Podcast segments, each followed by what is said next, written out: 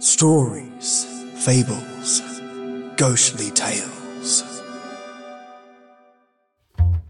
Welcome, listeners, to your Monday old time radio remaster, continuing the series of the adventures of Philip Marlowe, the detective who's constantly sticking his neck out for those around him and keeping his wits about him. Today, Philip investigates the death of a jazz musician, finding him dead in his silk yellow pajamas. Join me, mates, for a newly remastered episode of Old Timeyness Proportions. This one was a bit on the difficult side, but I still think it holds up. So turn the sound up, get real cozy, and let's enjoy this old time radio drama. For the safety of your smile, use Pepsodent twice a day. See your dentist twice a year.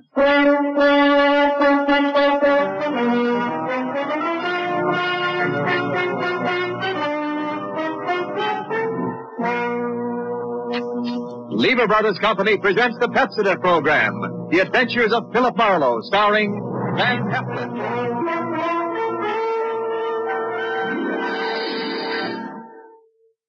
Philip Marlowe, the famous private detective of Murder My Sweet and The Lady in the Lake, created by Raymond Chandler, brought to you on the air by Pepsodent, and starring MGM's dynamic young actor, Van Heflin.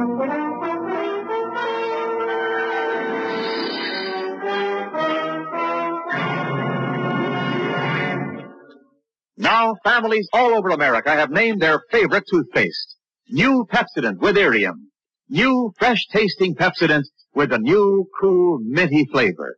It's preferred three to one over any other toothpaste. It's true. With families all over America, new Pepsodent is the favorite three to one. Families from coast to coast recently compared new Pepsodent with the toothpaste they were using at home. They preferred new Pepsodent by an overwhelming average of three to one over any other brand they tried. These families, three to one, said new Pepsodent tastes better, makes breath cleaner, makes teeth brighter. Yes, families three to one say new Pepsodent tastes better, makes breath cleaner, makes teeth brighter. Get new Pepsodent toothpaste for your family right away. Now, Van Heflin in the adventures of Philip Marlowe.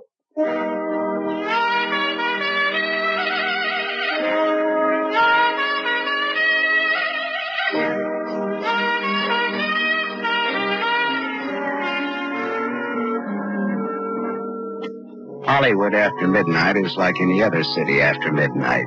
Night moves in and the city becomes hushed and stealthy. The nightclubs close up one by one, but now and then the police whistle and the prowl car sirens serenade the sleeper. If you've got any cop in you at all, you get on edge and you have to get dressed and go out and walk it off to relax. I was relaxing past the Swank Carlton Hotel on the Sunset Strip about 1 a.m. when all of a sudden, recess was over. Hey, Marlowe. Hmm? That you, Marlowe? It was George Millar, the quiet-spoken night clerk of the Carlton, hailing me from the doorway, probably to Mucho Melachrino. No, I was wrong. Hey, look, Marlowe. Uh, you're very busy right now? Why, Millar? If I may be as cagey as all that. Some trouble with me. For Where's Curly, your fearless house dick? tonight, he has to have a hangover. What's the beef on floor eight? King Leopardi. You know him? King Leopardi? Oh, that's the sweetest trump this side of Gabriel. Is he attending here tonight? He's in the corridor on the eighth floor, dressed in yellow pajamas, and he's trumpet. There's a girl with him, and they put him on a jam session. Well, suppose the king rejects my diplomatic notes. Well, uh, get her off, but oh, only if you have. Hmm, say, thanks. But a guy with such an ear for music ought to listen to reason. All right, I'll be down five minutes, Millar.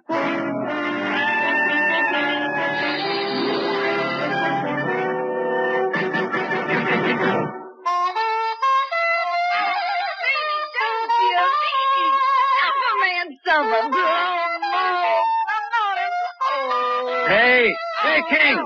Hey, King, that's all, boy. Salsa, pop, mellow, mellow, king and yellow, more schmelzerino, more, more, I more, said, more. all right, King, the party's over. Hey! Were you addressing me, peasant? I said, wrap it up, can it? Put it on ice. The show is over. Ah. Conk 'em, king. King Kong. That's what he is, King Kong. Let him have it, King. Fanfare to a nosy house dick, as follows. All right, now look, Yellow Pants. Wrap up your bugle and buzz off. Now hit the grit. Oh, you're tougher than a 40 cent steak, aren't you? Well, this'll make you soft and tender. Here. That boy, King. Hit him again for me. Hit me with that trumpet, will you? Okay, King. Come on, get up, get dressed, and get out. How can he? He's out cold. I'll be glad to pack for him. And you get back to your room. Listen, Copper, I don't have to do Get anything. Get going, sister. Come on, jump.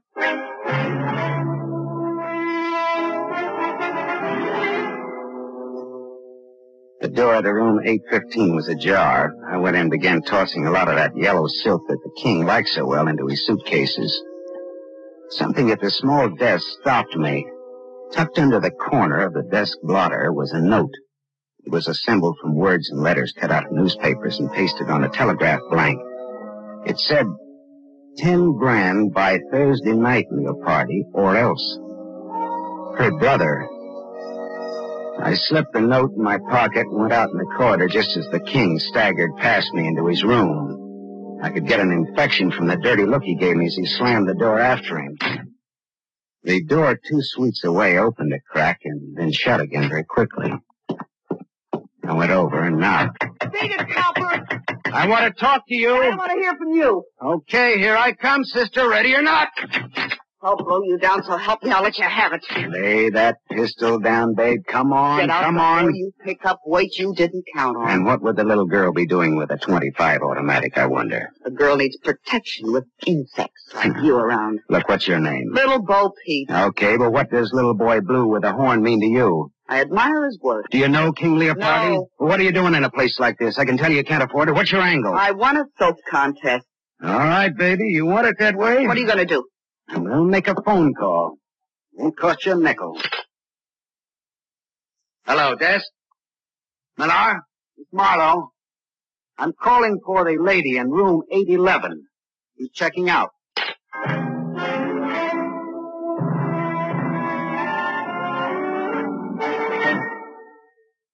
I had a little trouble up there, Millar. Your two noisy guests will be checking out any minute. Okay? Oh, well, uh, hate for things to happen on my shift. Well, the king balked me with his bugle, and the girl had a gun. Gee, nice people. Now, how come you put a floozy like that girl so close to the king? Well, I didn't. Another thing, the thing. dayman did. Look, there was a receipt for rent to Miss Marilyn Delorme on the telephone table in her room. Well, that wasn't the name she gave Quillen. Apartment 211, Ridgeland Apartments, Cord Street, L.A. She lives right in town in a cheap neighborhood, but she checks in here at a price she can't afford and gives a phony name. Now, why? Why?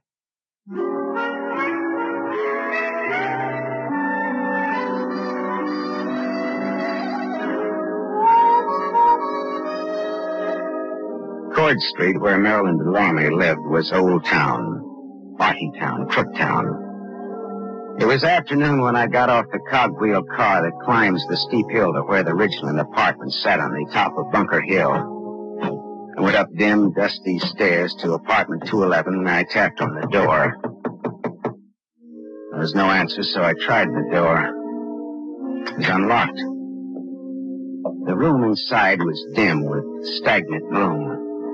Marilyn Delorme was in. I didn't talk to her. I didn't think she'd want to make much conversation with those blue bruises about her throat where she'd been strangled.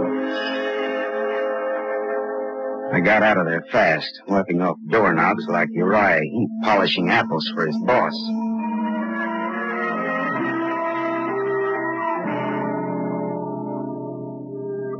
I found King Leopardi at his job at the Club Belvedere. He was relaxing at a table in the bar with a kind of a girl commonly referred to as a knockout. She looked tall and her hair was the color of a brush fire seen through clouds of dust. I pulled in my chin and then walked over to the table. Hello, Leopardi, old maestro. You remember me? I'm sorry I can't say that. Why, you dirty keyhole snooper. King, please don't start anything You again. left a certain little note in your hotel room last Get out, night. time a dozen. That wasn't all. That dame with you I last said night. beat it. King, sit down. Beat it and take this with you. There's not much snap in that punch, King. Would you like to try it again? I, uh, I've had some drinks. I'll see you later when I'm okay. See you later, too, Dolores, after the floor show. I'm, uh, I'm sorry, Miss, uh... Sit down. You've made us conspicuous enough as it is. Now, wait a minute. Sit Look, down. Huh. All right, thanks. Well, that's what I get for being a little gentleman and letting him pepper me without a comeback. No, he's always spoiling for a fight. Uh, the king just can't control his dukes, can he? You better have a drink. All right. Folk with bitters. That's what I love about Hollywood. You meet so many eccentrics. Yeah, but you see, I'm the kind of the guy who starts with a short beer and wakes up in Shanghai with a full beard. is this on me or is it on you? so that depends. Well, how champagne? Mumm's cordon rouge, shall we say, huh? It's on you. It's on me. Folk with betters. How did you get to know King Leopardi? Oh, I just happened to throw him out of his hotel last night. Oh, house detective, huh? No, no, filling in for friend. Philip Marlowe, private investigator, is the general tag. Oh? How did you happen to get to know the king? I once sang in his band, but not for long.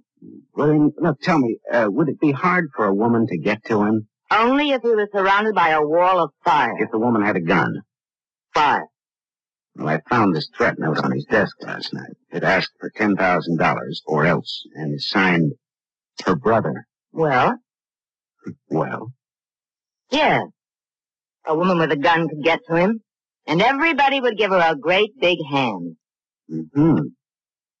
Well, I'll skip that Coke and bitters and say good day and thank you, Christabel. The name is Dolores. Oh, good afternoon, Miss Drury.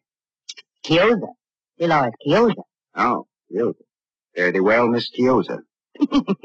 Formal, aren't you? So long, Dolores. So long, Philip. If I hear of anything, I'll toss it your way.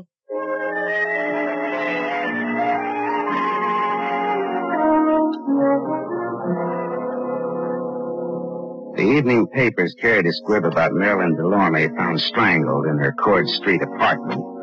That was all, dead end.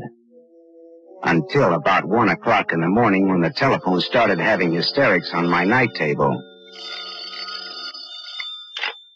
Yeah, Philip, this is Dolores. Dolores.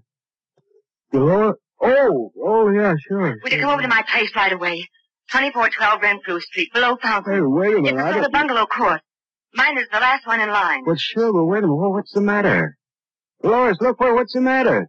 King Leopardi is here, too. King Leopardi. He passed out in my den. It's absurd, isn't it?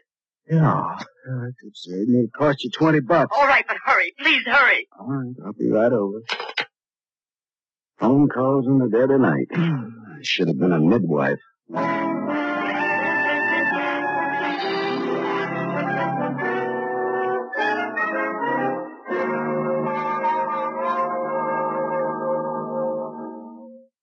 Oh, come in, Philip.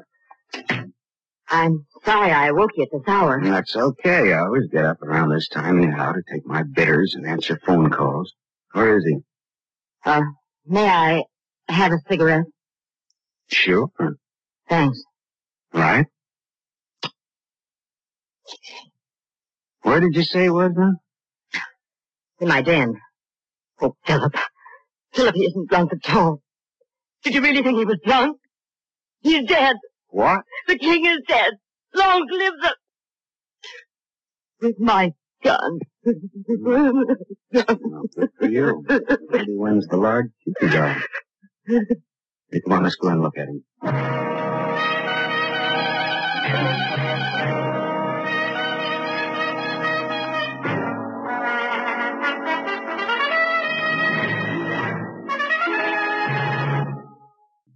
We continue with The Adventures of Philip Marlowe, starring Van Heflin, who appears by arrangement with Metro-Goldwyn-Mayer.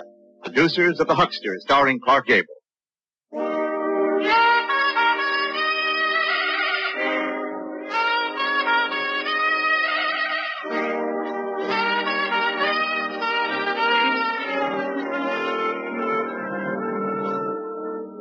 Dolores showed me to the den in the back of the house. Trumpet man King Leopardi was lying on the studio couch, large, smooth, and artificial looking even in death. A small Mauser automatic hung loosely in his right hand. There was a bullet hole in his golden yellow sport coat, right over his heart. Dolores, is this your gun? Uh, yes. Someone gave it to me once. I, I don't even know how to use it. Oh, no. Oh, I on don't expect you or anyone to believe me. Don't expect anything. Just tell it. Well, I, I, I was out late. I sing at KFQC on a late 15-minute program. Agatha and I got home about 11.30. Who's Agatha, the cat? My maid. Hmm. I came into the den for some liquor and fizz water and found him. Like that. I sent Agatha home so she wouldn't find him. Finally, I thought of calling you. Well, he got in here. How? I don't know. Were you ever in love with him? The king never loved anyone. I asked if you loved him. I hated everything about him. It's even better to tell the cops that is, but Copacetti. I can't help it. It's the truth. Dolores, look. Go on out in the other room and buy yourself a drink. I want to be alone here with tall, dead, and handsome. Go on now, huh?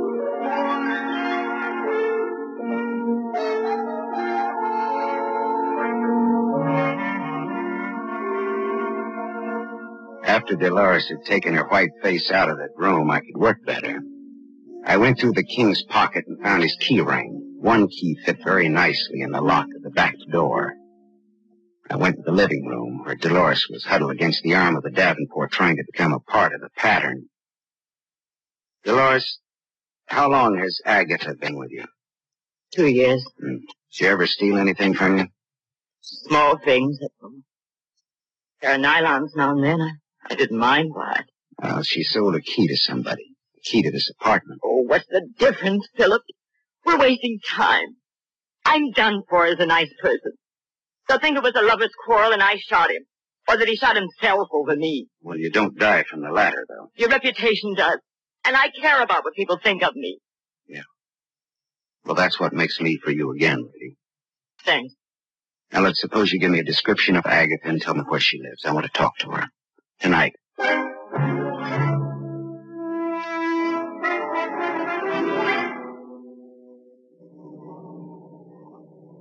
I drove down Brighton Avenue looking for the house Dolores had described to me. All at once, I slammed on my brakes. In the driveway of a vacant house stood a small coupe.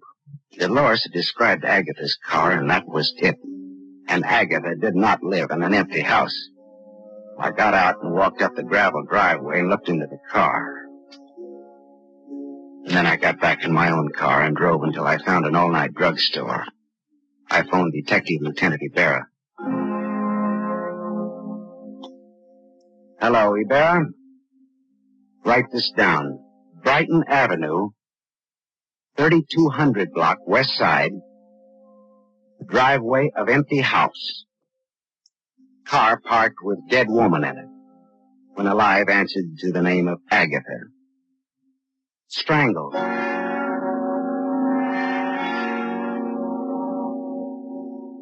I went back to the Carlton Hotel where it all started the night before. Quillen, the head day clerk, was on night duty. That surprised me a little bit. It was 2 a.m. and very empty, very quiet in the lobby. Was fine. Well, if it isn't Marlowe, the old cruise man. A good good morning, and tripe like that. Hello, Quillen. Look, how come you're on duty? Millar went on vacation this AM. Brother has a cabin at Crestline on the Arrowhead Road. I didn't even know he had a brother. Now you know.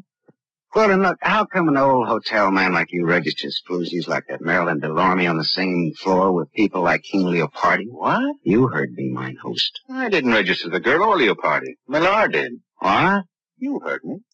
Well, why was the room between their rooms empty last night in times like these? Millar had it marked on change. Plumbing out of whack or something. Why? Oh. Well, here's why. A lad with a pass key could have gone into that room and then unlocked the two connecting doors. And then you could have run a bus service between the girls' room and Leopardi's. What are you driving at? That girl in 811 had a gun and Leopardi had a threat letter last night. Now, here's what I want you to do. Call the hotel where Leopardi's staying now and ask if he's there. Why? Because. Good enough? Best reason in the world. Wife always uses it. Wait here.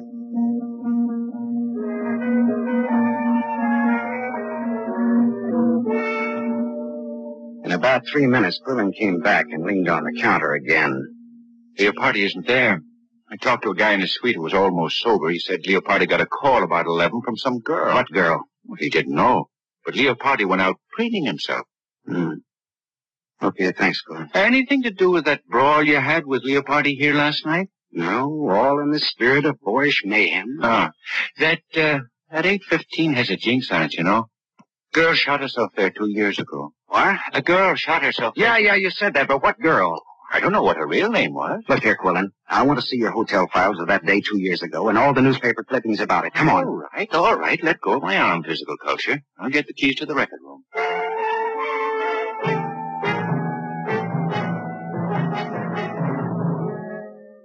I read the hotel files of that day two years ago, and I read the newspaper clippings of that suicide in 815.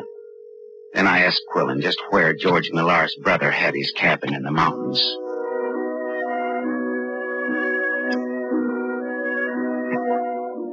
It was just getting light when I pulled up at the cabin, high against a growth of dagger pine and cedar. Smoke was curling from the chimney. Someone was awake. George Millar himself opened the door. Oh, Marlowe. Well, gee, it's good to see you. Huh? How'd you ever find us up here? How about some bacon and eggs? The answer in my brief Marlowe morning manner is yes. Oh, that's swell. I, I'll wake up my brother and we'll all eat together, huh? You don't have to wake me up. I'm up. Oh, oh, hello, Garrett. Who's your friend, George? Uh, Gaff, this is Philip Marlowe. You've heard me talk of him. Hi, Lana. Gaff Tally. That the name? Yeah, my brother. That's his fighting name. He used to be a heavyweight boxer. Fighter. Boxers dance. Fighters fight. uh, let's get coffee started. Huh? Marlowe's hungry. Say, I've had a busy night.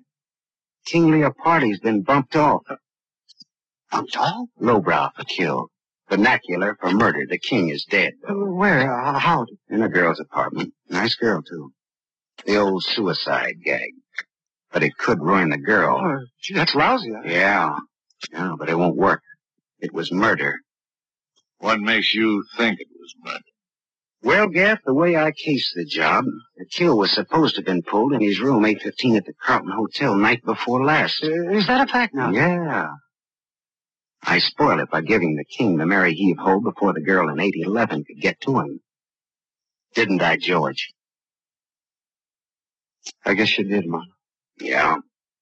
Of course, it would have been poetic justice if King Leopardi had been killed in the same room where a girl committed suicide two years ago, registered as Mary Smith. Usual name, Eve Tally. Did you hear that, Gaff Tally? Eve Tally. I heard it, Marlowe. So he had a sister named Eve, shot herself in 815 at the Carlton. So what? So, George told me that Quillen registered that professional gun girl in 815 night before last. Oh, no. George registered her. So? So George kept the room between the girl and Leopardi vacant. And everything was quiet. He had opened the communicating doors, and Marilyn Delorme would walk into the king's room, muffle her 25 in a pillow, and shoot the king in his sleep. How am I doing, boys? Fine, Marlowe. How am I doing? Uh, Gaff, put away that gun. I'll bet you even checked on 118 Cord Street. Mm-hmm. I found Marilyn Delorme strangled. She knew too much. For a few bucks, you boys got Agatha to call Leopardi last night from the radio station, pretend she was Dolores with an interesting invitation. King always had a yen for Dolores, and he came running. You shot the king before Dolores came home and left him in her den. Then Gaff got rid of Agatha. She knew too much, too. Leopardi was the worst kind of a rat, Marlowe. We loved our sister. She fell for him, and he threw her out. Killed us. Now, what would you do, Marlowe? Take his gun, George. Don't get between us or behind him. His 45 goes right on through. Oh, I'll have to take your gun, Marlowe. Well, always treat it like your own, won't you, George? Got it, George? I've got it. Stand out of the way. Does it have to be this way, Gaff? Yeah, it has to be this way. Sure, George and Gaff, the avengers of innocent girlhood in their righteous indignation. Shut up, Marlowe. Lynch mobs, tar and feather merchants, and other laws unto themselves take notice. George and Gaff, they wrote the book. Say your prayers. Hey, Gaff, there's been enough killing. Get out of the No, way. Gaff, I won't. I swear I'll let you have No, it, too. Gaff! I'm warning you. I'll- Goodbye, Gaff.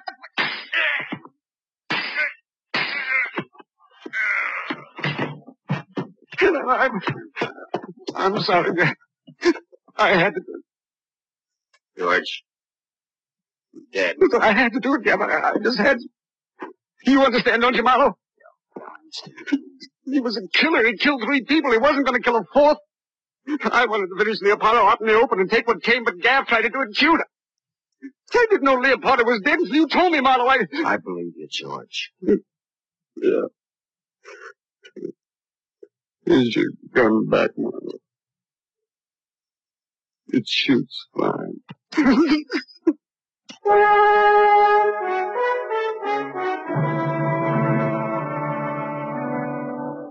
I put in a big pitch for George at headquarters. After all, he hadn't killed anybody except Gaff, and that was in self-defense and in defense of an unofficial copper named Marlowe. He won't go get off scot-free, but he won't inhale cyanide either at the taxpayer's expense. After I talked to Ibarra at headquarters, I telephoned Dolores Chiozza. I didn't give her the sordid details, but just told her not to worry that she was in the clear. Philip. Oh, thank you, Philip. I'm so relieved. I'm so grateful. I'm so thirsty. Well, come on over then. Hey, wait a minute, wait a minute. Now, is this fiesta on you or is it on me? Why? Well, I mean, do I drink Coke and bitters or Cordon Rouge? It's on me. All right, then champagne it is, baby. But look, let me bring the glasses, huh?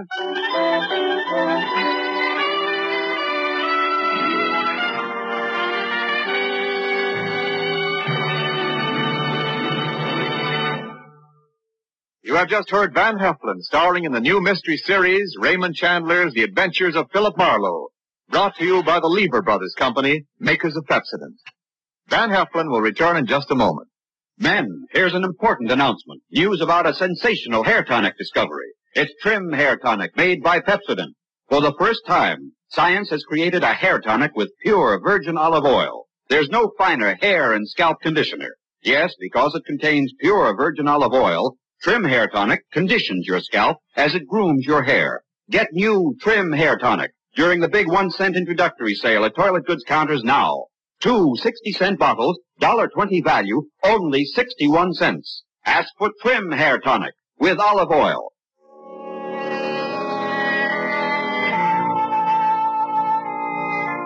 Now, concerning next week's show, here's our star, Van Heflin. Philip Marlowe crouched in the darkness of Beverly Glen and waited for those footsteps to come closer.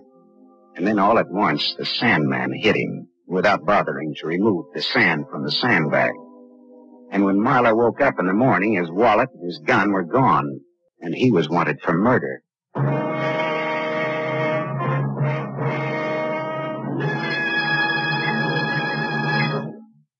Tonight's story was adapted by Milton Geiger from The King in Yellow by Raymond Chandler, creator of Philip Marlowe, the screen's most famous private detective.